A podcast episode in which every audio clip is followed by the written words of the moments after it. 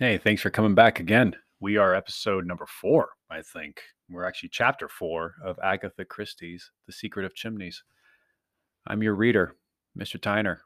And if I haven't said already, this is Man Reads Woman, the show where I read to you the work of a woman. Like I said, we're on chapter four. Um, we kind of had a new character, two new characters last chapter. Basically, we have a kind of a weird guy named George Lomax, kind of a little puppet mastery kind of action, and then we have a Lord, Lord, uh, let's see, remember his name, Caterham. He's kind of just like, yeah, whatever, take care of whatever. Meh, I don't really want to do this. Meh. So it sounds like um, our George character is kind of up to something a little bit. So, uh, yeah, without further ado, let's just jump in. Chapter 4 of The Secret of Chimneys by Agatha Christie. Introducing a very charming lady. George Lomax returned straight away to Whitehall. As he entered the apartment in which he transacted affairs of the state, there was a scuffling sound. Mr. Bill Eversley was assiduously filling letters, filing letters, excuse me, but a large armchair near the window was still warm from contact with the human form. A very likable young man, Bill Eversley. Age at a guess, 25. Big and rather ungainly in his movements. A pleasantly ugly face, a splendid set of white teeth, and a pair of honest brown eyes. Richardson sent up that report yet? No, sir.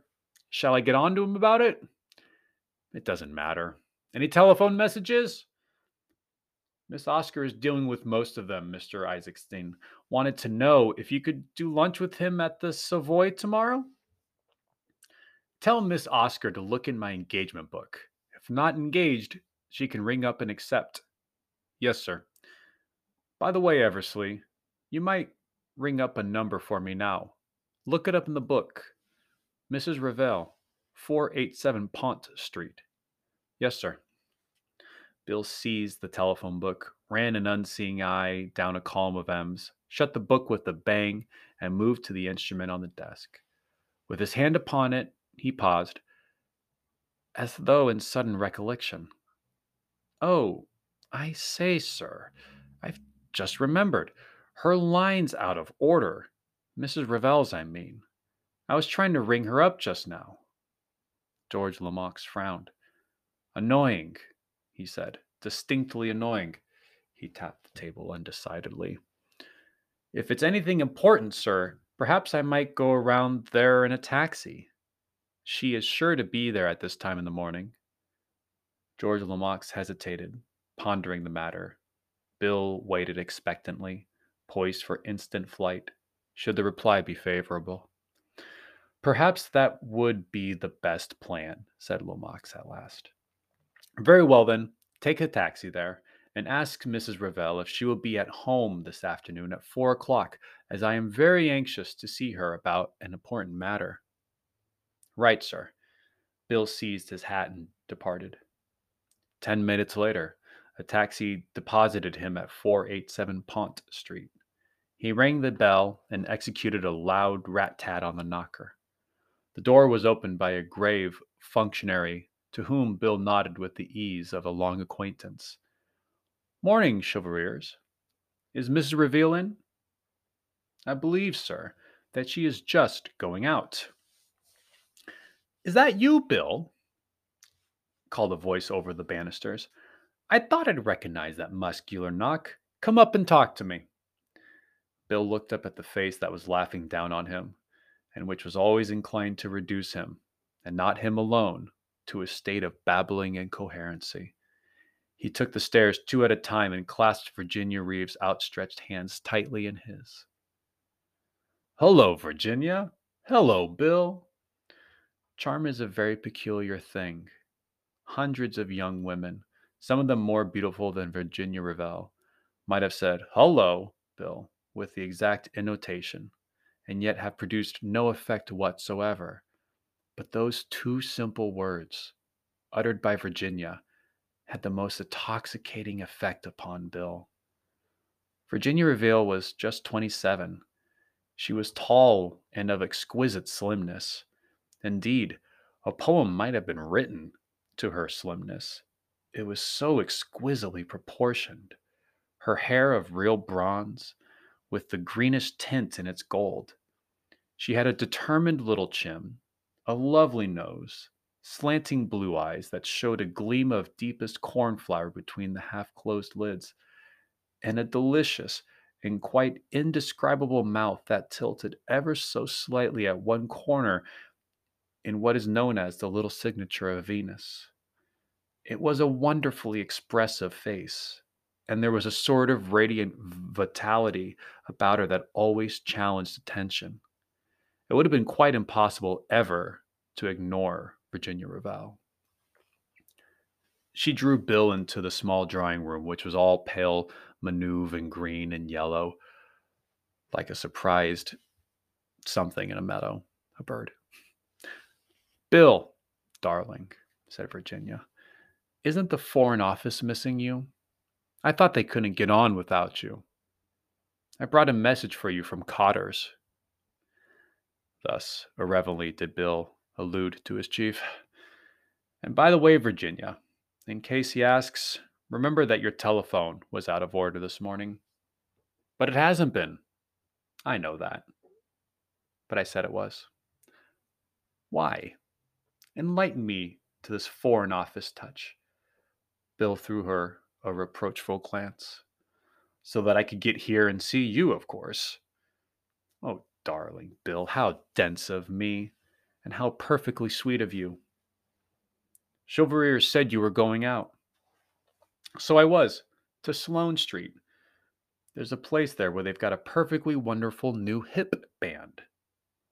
A hip band. Yes, Bill. H I P, hip, B A N D, band. A band to confine the hips. You wear it next to the skin. I blush for you, Virginia. You shouldn't describe your underwear to a young man with whom you're not related.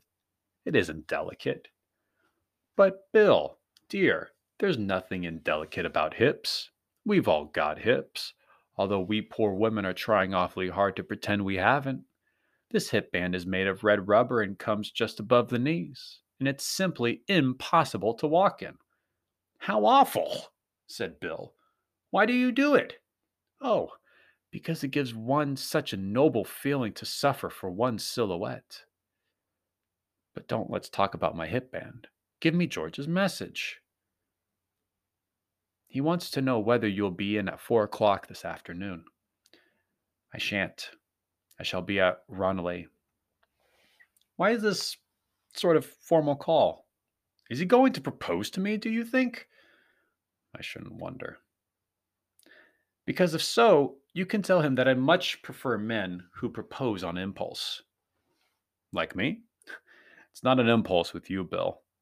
It's habit. Virginia, won't you ever? No, no, no, Bill.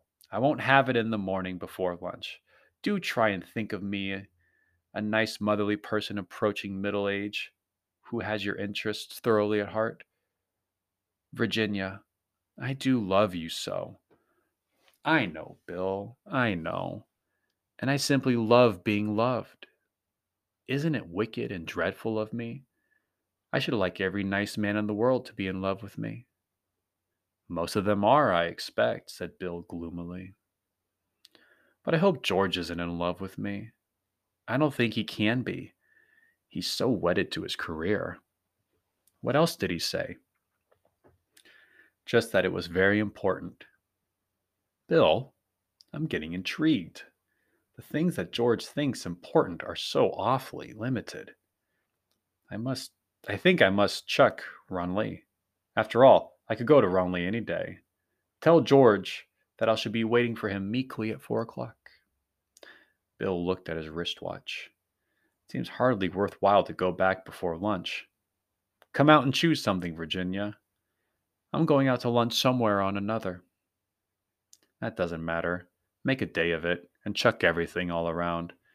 It would be rather nice, said Virginia, smiling at him. Virginia, you're a darling.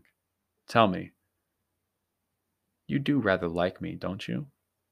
better than other people? Bill, I adore you. If I had to marry someone, if I simply had to, I mean, if it was in a book and a wicked Mandarin said to me, marry someone or die by slow torture, I should choose you at once. I should indeed. I should say, give me little Bill. Well, uh, then, yes, but I haven't got to marry anyone. I love being a wicked widow. You could do all the same things still, go about and all that. You'd hardly notice me about the house. Bill, you don't understand. I'm the kind of person who marries enthusiastically if they marry at all. Bill gave a shallow groan. I shall shoot myself one of these days, I expect, he murmured gloomily. No, you won't, Bill, darling. You'll take a pretty girl out to supper, like you did the night before last. Mr. Eversley was momentarily confused. If you mean Dorothy Kirkpatrick, the girl who's in hooks and eyes, I. Well, dash it all.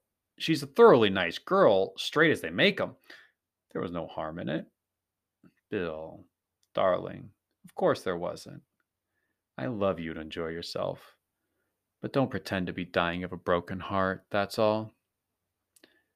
Mr. Eversley recovered his dignity. You don't understand me at all, Virginia, he said severely. Men are polygamous. I know they are. Sometimes I have a shrewd suspicion that I am polyandrous. If you really love me, Bill, take me out to lunch quickly. Cool. I'm going to pause right there. We're going to start chapter five the next time around. Again, thanks for tuning in. It's not really a complicated show, but you spent 12 minutes of me reading a chapter to you, so thank you. I've realized that um, with my with my show, I can only go up to 30 minutes at a time, so some might be longer than others, which is okay. Um, yeah, so this was kind of a shorter episode, so hopefully you're tuning in and you're liking it. I know I'm not a perfect reader, and I do make mistakes, but again, instead of going back and forth and re recording and recording, I figured I'm just going to go for it. So, thank you again for listening to my show, Man Reads Woman. We just got done with reading chapter four. Stay tuned for next time where we'll pick up with chapter five. Have a great night.